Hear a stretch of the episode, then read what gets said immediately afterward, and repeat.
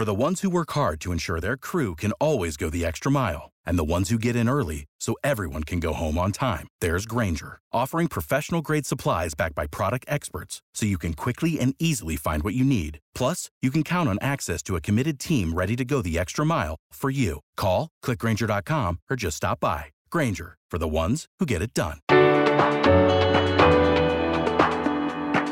Hello and welcome to This Week Explained. I am Tiana. And I'm Kervin. And today we will be covering the big geopolitical stories of the week. And there are quite a few interesting things that happen. So let's get into it. What is on your radar? All right, we're doing Russia Ukraine almost a year since that invasion. But Western nations have started discussing sending more air defense systems to Ukraine. There is talk of a possible coup in Moldova at the same time that Russia was flying missiles over Moldovan airspace. They were also flying supersonic strategic nuclear bombers over the Norwegian Sea. Well, that seems fine. Yeah. Well, we'll talk about more balloons and why they're Oh. getting shot down, Okay. or maybe UFO, or maybe, you know, spacecraft. We'll talk about that. China have made the claim that actually it was the U.S. that started doing the balloon flying, so that's why they did it. right, right, right. Of course. Yeah, at, at the same time, Iran and China started having meetings to solidify that relationship. Yeah. And, and we're going to end it out because last week we talked about Sam, Seymour Hersh and his article about the Nord Stream sabotage. There was a Substack from an OS, from an open source intelligence analyst that rebutted a lot of what Seymour Hersh said. So I'm going to, we're going to talk about that. And then I will put both of those into the show notes so that you guys can read it. Okay. So, what is the big news coming out of the war in Ukraine?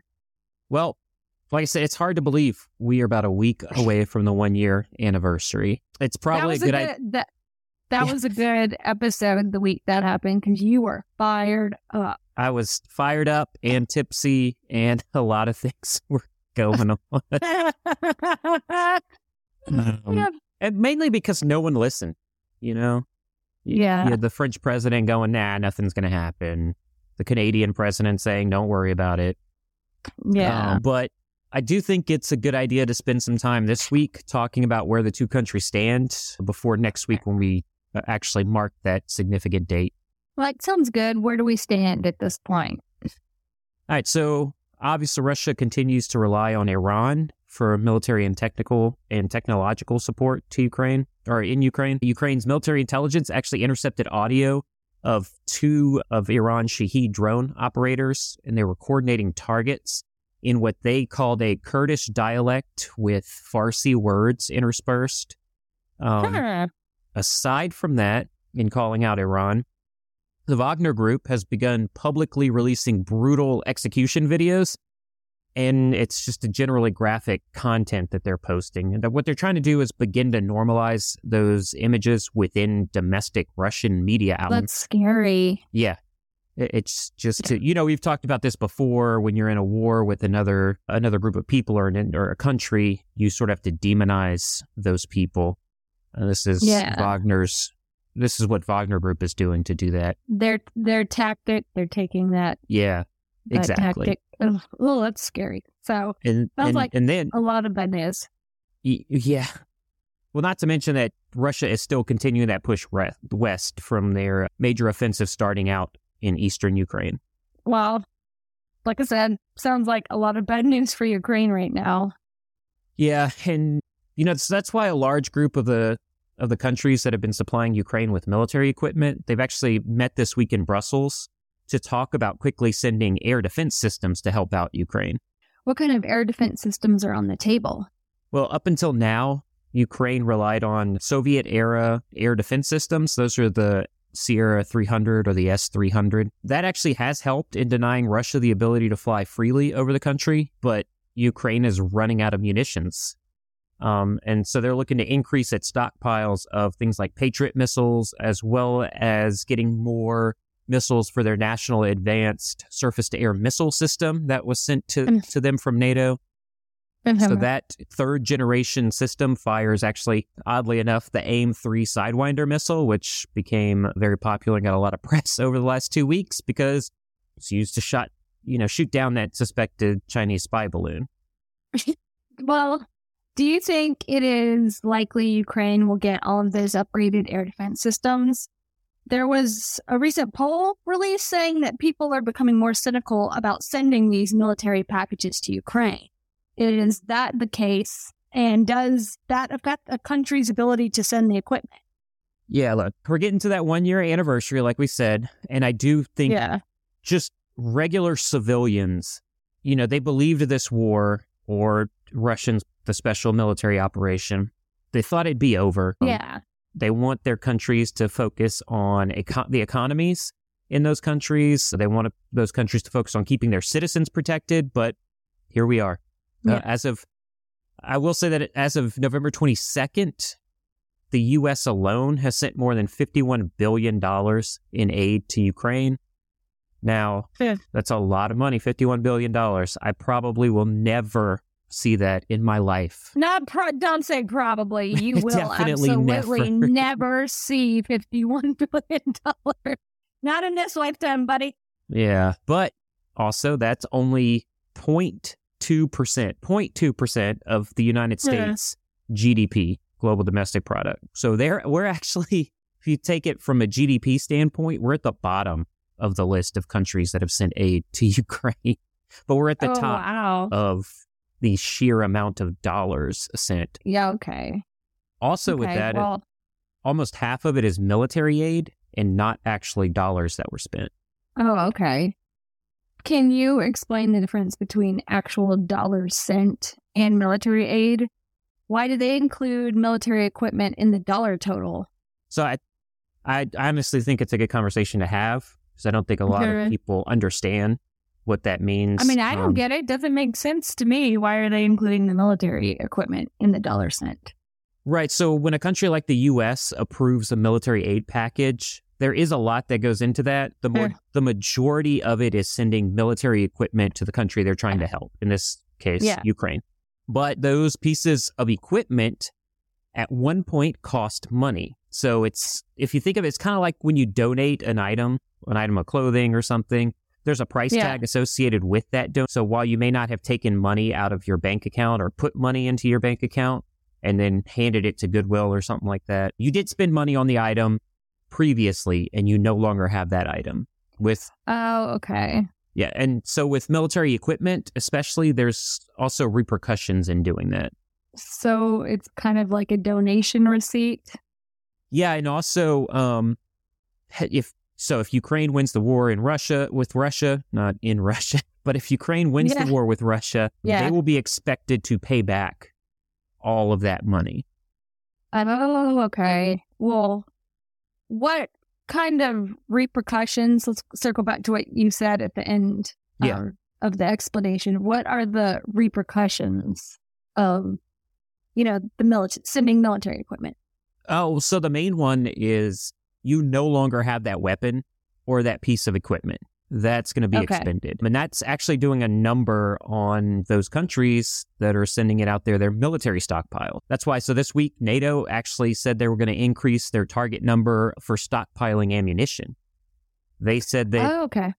Ukraine is burning through munitions much faster than they thought. And it's much faster than those countries can actually produce them. So right now, a year after the conflict, those stockpiles are like seriously depleted. But I will say this. This is part of Russia's plan. So make no mistake, adversarial countries like Russia, Iran, China, they're loving this. It it's making those allied Western nations in NATO and the US, it's get, making their ability to fight a sustained conflict less likely. Uh, and making matters worse, there may be more conflict in the near future with Russia having its sights set on Moldova. Do you have any information on what is happening in that country? I do. I know you have reached out to some people and you know some things that are going on there as well. We'll keep that out Yeah. here. Yeah. So last week, you know, the Moldovan prime minister resigned and the government just basically Hmm. collapsed. Uh, today, just approved a new European Union friendly, non pro, so not a pro Russian prime minister, Okay. which is a good thing. Yeah, I thought they would definitely install someone pro Russia. Yeah. yeah, that's what we were For definitely sure. looking for because that was going to be a trigger point for Russia Yeah. coming in there. So after all that happened, you know, reports started coming out from Ukrainian intelligence, and they claimed that Russia was actually eyeing a possible coup in the country. Moldova's president publicly made that statement as well, said that she saw the reports. So honestly, that country, the entire country, is on high alert. Yes, I can say Yeah. I know that too. Yeah. Okay. Anyways, you've talked about Moldova being the next likely country invaded for a while now. If that is to be believed, what do you think is preventing Putin from just invading that country now and setting up his own government? Yeah, and, and I'm glad you caveated with that. If if you want to believe that that's going to happen, why Yeah. why hasn't Putin just done it? Well, the main reason is Russia hasn't been successful in its war in Ukraine. They're not as successful as they had hoped. That's delayed a lot of military plans for future conflicts. And I talk about this a lot. When making predictions, you have to take the human ele- element into it. Um, and we Uh-huh. just don't know what humans are going to do. So, what we're seeing right now with Moldova is a more shift to covert attempts to create dissent in the country. The more dissent they can create in the country, that will allow for a Russian coup without using a military force. Why don't they want to use a military force? Because they want to have more troops to throw at Ukraine for these new offensives. So, why is Moldova so important to Putin? Well, for a lot of the same reasons Ukraine is important. It was a Soviet nation until the Soviet Union fell. It puts Yeah. Russian troops at the doorstep of another former Soviet nation, that country being Romania. And then it gives Russia more flexibility in where it can stage troops for follow on invasions to that country of Romania. So, do you see it as being more likely Russia invades Moldova with troops, or does the covert overthrow of the government seem more likely? Well, I think Putin would love. He would be at his happiest if he there was just a coup created by intelligence agents within Moldova. Well, it'll be in like you know the the intelligence agents from Russia within Moldova creating dissent, Oh, and then the people Yeah, yeah. uprise because of that, okay. Um, and that would give that would give him the ability to install a pro-Russian government. The less military power that Russia needs to use on Moldova is going to make things a lot easier on the Russian military. So, I do think that the focus will be on a coup in that country, but. uh, Listen, I can't, like I said about humans, you just don't know what's going to happen. I can't rule out a possible Right. invasion coming from Transnistria. Well, we'll keep a track of that and see how it plays out. Also, this week, Russia flew its nuclear capable strategic bombers near U.S. and NATO airspace. Is this a show of force, or do you see it as part of Putin's plans to use nukes in the near future? Well, if you remember last week, I downgraded my prediction for I nukes. do. Yeah, Yeah. that's Hmm. because I talk to you every day. I just Um, meant, I remember you mentioning it on Oh, last Yeah, week's right. podcast. You goofball. like, that's what I meant. I thought you were like, you tell me this every day. No, no, no, no, no. Not at all. I'm Um, so excited to hear the same stuff again. right. The, for Yeah. the seventh time this week. This is awesome. Well, Jacob McManus is with you. He knows you're just fed up and tired with hearing Ah. me talk about this. No, because it, it affects the whole planet. You know, It does. and I want I want to hear what's going on, and you have more insight than I do. Me just reading articles. Well, I try to bring that to here and and also like you do to me, call me out when there's some BS going on because sometimes I do speak some BS, but Eh. that's on different topics. Let's get back on topic here. Yeah, what the heck? Jeez, God, Kervin. So, barring a military disaster for Russia during these new offensives, I don't think that Putin will use a tactical nuclear missile there. Oh, but I okay. also will say, I'll, I'll tell you what I told Marissa over at Newsmax. She emailed me this week asking about this. Um, Okay. That goes behind a paywall, like I said. So I like to give this to you guys so you don't have to pay for that. But there are other articles without paywalls that he has been a part of this week. So you should probably post those too. Yeah, I'll put those in the show notes the so show everybody notes can well. see we're international. So we got the UK. But here's what I said. These are my quotes exactly from the article. So the flying of these Yeah. Tu 160 supersonic strategic bombers is a show of force from Putin more than sort of the next phase of the war. Okay. Putin certainly views the U.S. and NATO as increasing their role in helping Ukraine, and that's a concern for him. So the flying of these aircraft gives Putin the ability to show the West, NATO, the U.S., what they would have mm-hmm. done, what, what they would have to deal with in a conflict with Russia. Make no mistake. Putin will use tactical nuclear weapons if he deems them the last resort for winning the war in Ukraine. But at this time, I don't see a scenario where he's going to use those weapons, especially not on Western Europe or the United States. So, still nothing to worry about as far as a full on nuclear war, in your opinion?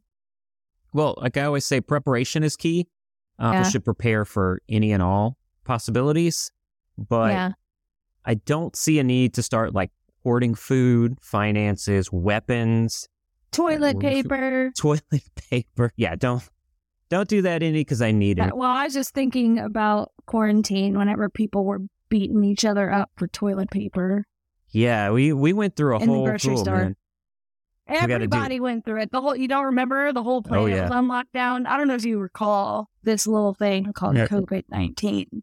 No, I wasn't tracking that. Didn't aff- it didn't affect geopolitics at all, Yeah, it didn't. know. Yeah, or just right. your civilian life, or yeah. We could do the we could do the what three year anniversary of that and show how it's affected geopolitics in a major way. I, yeah, but also I don't want to talk about COVID anymore. So let's move on. Thank Let's- you. Let's move on. I was going to end this by saying, well, just this topic okay. that we're still 90 seconds to midnight.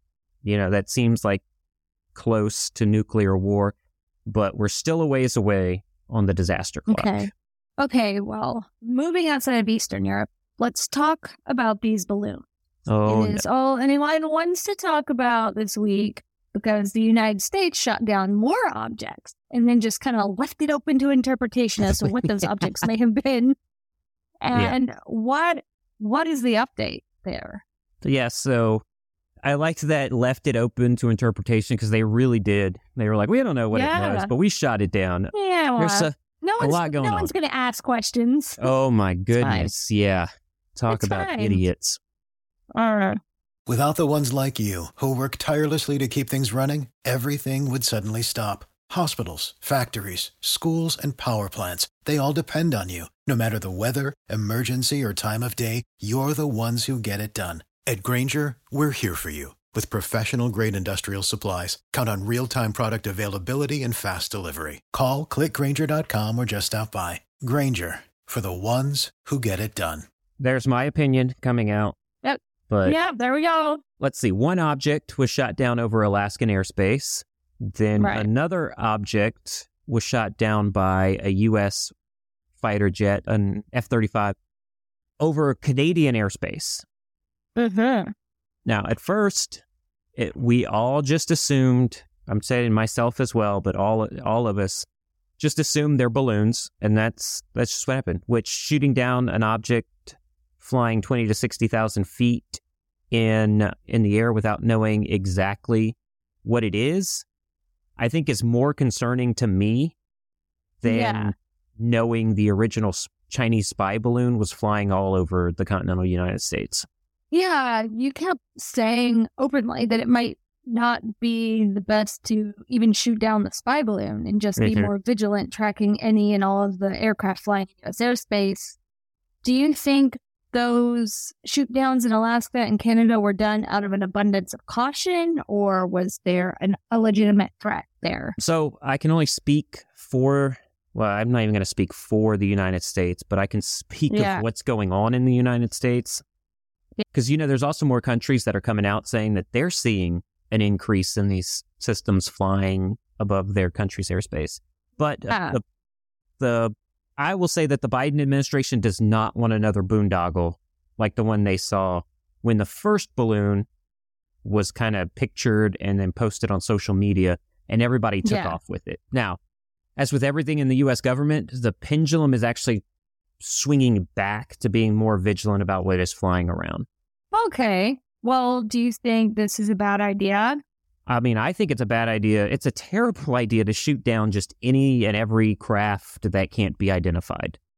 Uh, we'll we'll take out the let's get into an intergalactic conflict with aliens. So you Take d- that so out you don't you don't think you don't think it's aliens? I can't say one thing or not. You know, Neil deGrasse Tyson said anyone who thinks it's aliens is an idiot, but I think we should do our due diligence about it, uh, about whatever this is, because, we'll ta- like I said, take out the intergalactic conflict, which we Okay, would okay, lose. yeah. Let's let's get back on track. Yeah, let's get back on track here. I'm gonna I'm gonna go on record that we would lose that conflict.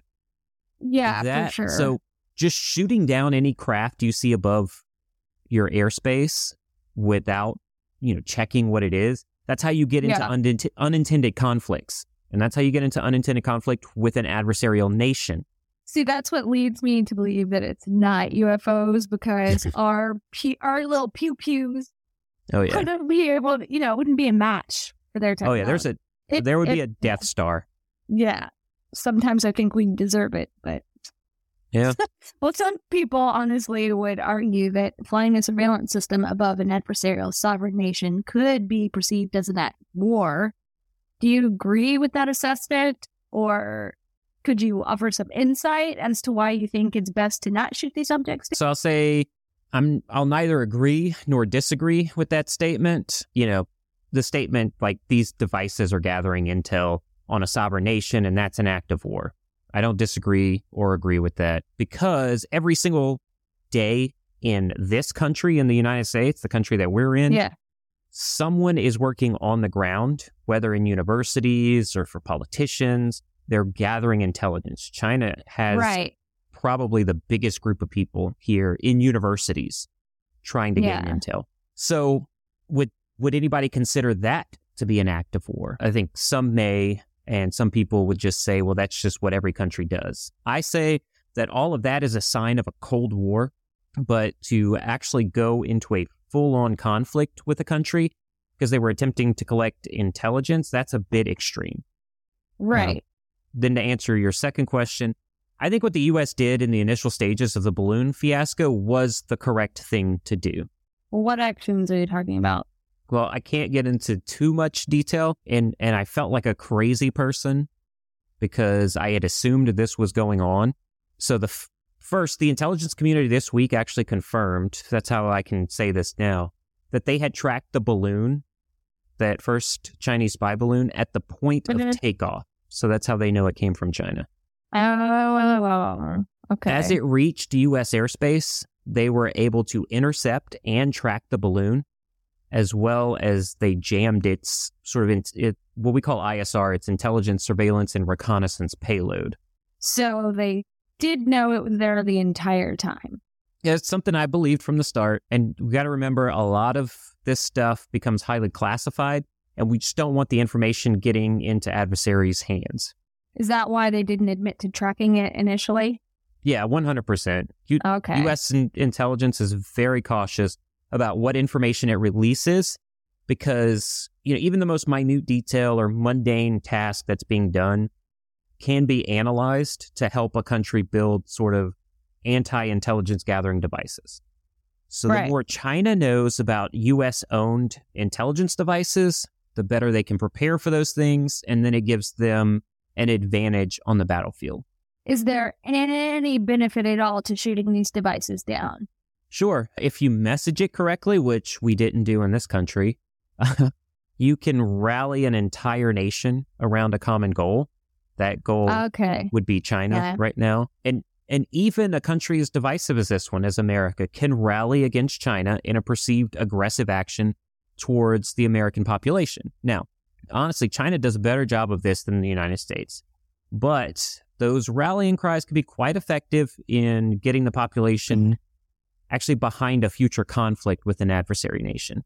China does a better job because China controls the media and what Right. pi- what gets put out there. We don't do that, so you can pull from different sources and make your own opinion, or or not, or believe in a conspiracy theory Yeah. over that. You know.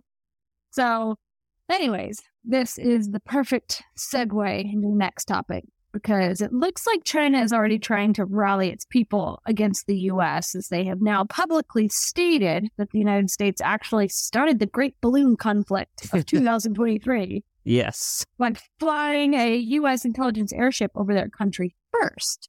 Did the U.S. in fact fly an air balloon over China first? And if so, how is that different from what China is accused of doing?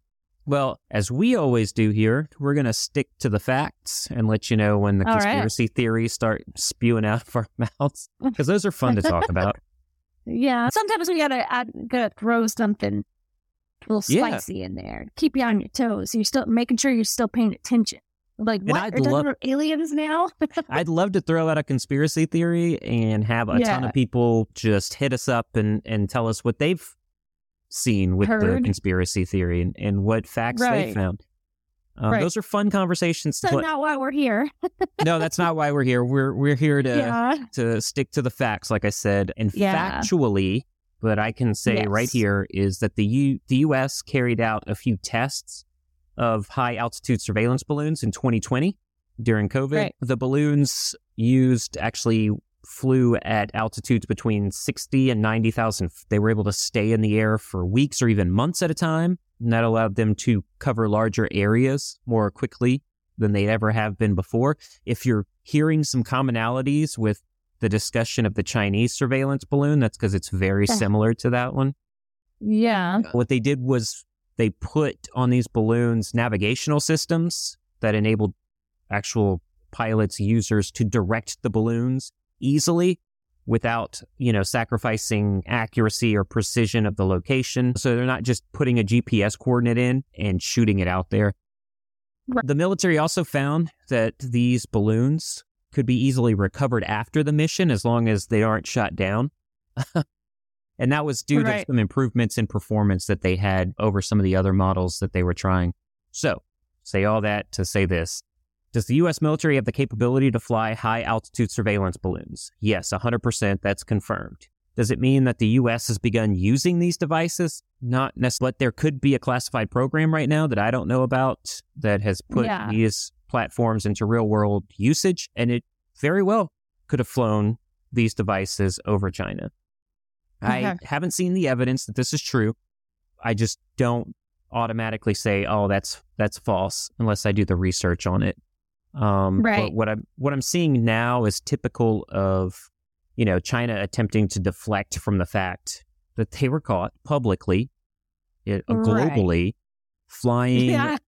One of those ISR devices over the continental United States. And that is only straining relations between the U.S. and China, right? Yep, exactly. After the U.S. shot Yeah. down China's balloon, you know, the Chinese refused a call from U.S. Secretary of Defense Austin, Lloyd Austin, Right. and that made relations even worse. Well, why should they answer? I don't. I don't know. I, if I'm be mad, I would go pitch a little bit myself too. yeah, that wouldn't be. Well, I don't answer my somebody shot my balloon, yeah. If I'm mad at you, I'm not going to answer the phone. No, Yeah, I'm if not I- saying you. I, I Yep. didn't mean No, you I- I specifically. I just know if on my phone it pops up Pentagon, I go, I'm not answering that, and I'm not even Chinese, so oh yeah, that's true. And now email me. Email, email me, Pentagon. No, just kidding. and now China is meeting with Iran to improve their relations, correct? Yeah, so you know, the Chinese leader Xi Jinping and then Iran's President Raisi met this week to discuss those two countries' relationships, try to improve that. Xi pledged to deepen ties with Iran. He said that China opposes external forces that are interfering in Iran's internal affairs and undermining Iran's security and stability. Oh, I'm sure they actually care about that. and both countries view themselves as counterweights to America's status as a superpower, right? Yeah, exactly. China, Iran, and Russia, they see themselves as like the main barrier to what they would view as the long arm of the American empire. And do Iran and China have plans to continue discussions on countering U.S. power? Well, I read that Xi's actually going to travel to Iran in the near future for a diplomatic Right. tour of that country. I will credit the Biden administration of the United States. You don't hear that too often from me, but the State Department spokesperson, that's Ned Price. I don't hear you say. I don't. I don't hear you say anything positive about our any government really. Yeah. Very, Well, they- very. off. It's not. It's not a rare. It's a rare thing. That's for their PR to do, not not yeah. for me. Yeah. But like I said, the True. State Department spokesperson publicly has urged China to influence Iran to benefit the U.S. They want them to lower potential threats in the region, and they said that would be in both the Chinese and American interest. Hmm. Well, that won't happen. I'm sure. Yeah. But it's a nice thought. I mean, it would Yeah. be cool. Let's move from the Indo Pacific and Middle East and discuss what I believe is more of a U.S. domestic event. event. We Mhm. briefly spoke last week about the article from Seymour Hersh that pointed the finger at the U.S. government for covertly planning and executing the sabotage of the Nord Stream pipeline. This week, an open source intelligence analyst took a crack at assessing the information.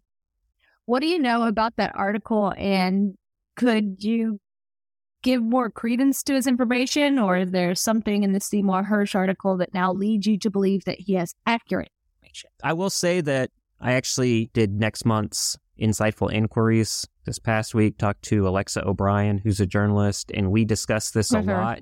And I'm going to plug that again later on, whenever the the month, whenever It March comes up comes in up March. in March, Yeah. she has a lot of great insight. She she said she doesn't know Hersh personally, but she knows of him. She knows a lot of his his inner circle. It's a great conversation. But specifically on this case, so the analyst in question, his name is Oliver Alexander. He is an open source source intelligence analyst. Open Um, source Open source. sounds like you've got. Sounds like you're getting that Maryland accent. I'm trying. I was in Baltimore over the week, so Yeah. Um, but he focuses more on current events. His article was blowing holes in Seymour Hersh's pipe dream, and that I'm going to say that's a pretty fantastic headline, if I'm being honest. Cool. What did he say in his analysis of the event? so first, I'll say that I loved that he started the article by stating he's not going to make any conclusions on who is to blame for the Nord Stream sabotage. His Uh-huh. in- initial analysis of Hersh's article was similar to what many many intelligence practitioners said, what we've said on this show. So Yeah. the the high level of detail is where the entire story begins to unravel, you know, fall apart. This is something that human intelligence agents, interrogate interrogators, police investigators say. You know, the more detail a person gives on a specific event, the easier it is to poke holes in the story. Um, Uh-huh. Most most times, someone trying to manufacture a story to push their own narrative, they're going to add a ton of details to give the appearance. appearance and I can't talk. Jeez, dude, what is with you? You're a tongue tied. Yeah, it's been a long day. Um, yeah, I but they- know. they want to give the appearance that they know what they're talking about. right. So coming out of Oliver, out of his article, he said, I'm going to quote him specifically here. It is often stated that people who lie have a tendency to add too much superfluous detail to their accounts. This attempt to cover all bases is, in many cases, what trips these people up. There were details that he was unable to uncover, right? That didn't line up with what we do know about the incident. Yeah, so I'm I'm going to briefly run through those. Like I said, check the show notes because I'm going to link both of those articles in there. Um, they're free to the public. Substack is usually a pay. You have to pay to subscribe. Blah blah blah. These are both free to the public. They will ask for your email. There's a little thing that says skip or continue. You don't have to even put your email in, and you can read it. And I do say everybody try to go out there and read those. But one that he does bring up was also one that just didn't make sense to me either. So Hersh said during the supposed initial planning of this operation, it appears that the CIA and inter and the entire interagency group of intelligence professionals were unaware of the fact that the Nord Stream pipelines were in fact pipelines. Listen, you and I discussed the Nord Stream pipeline in 2021.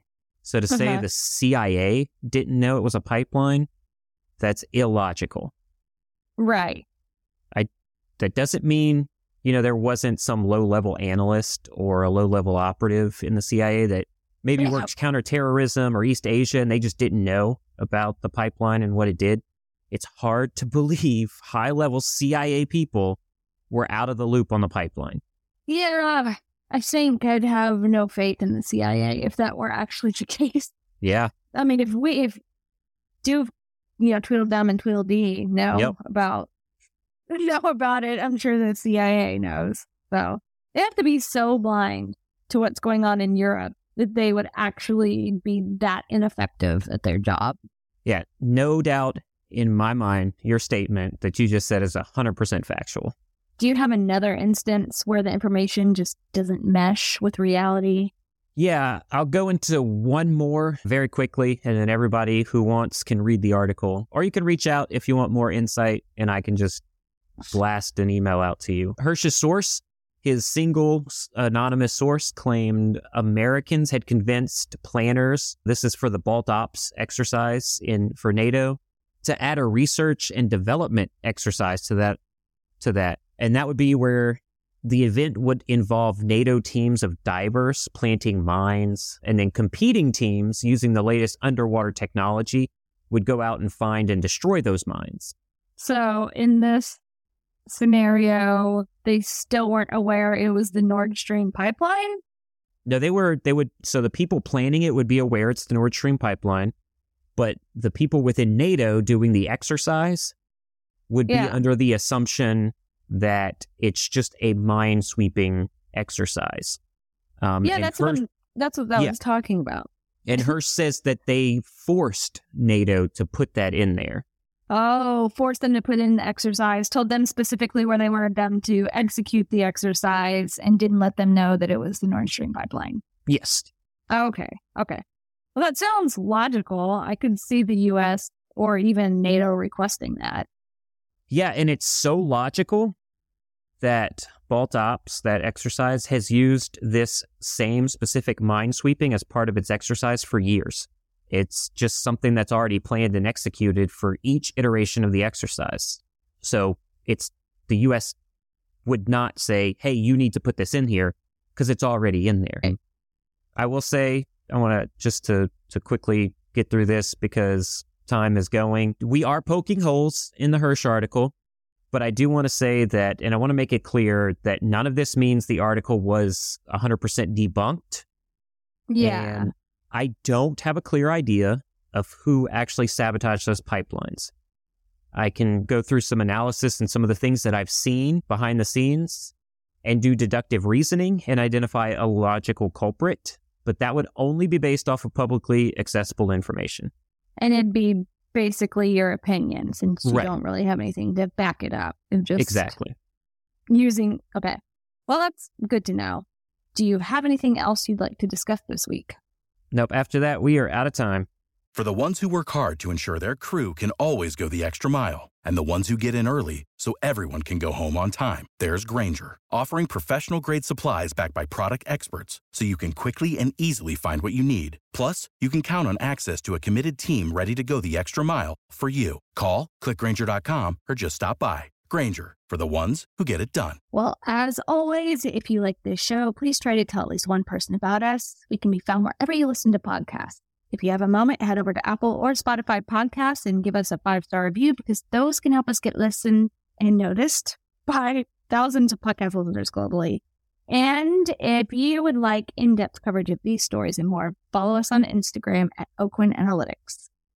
Tiana, thank you so much. And until next week, stay safe out there.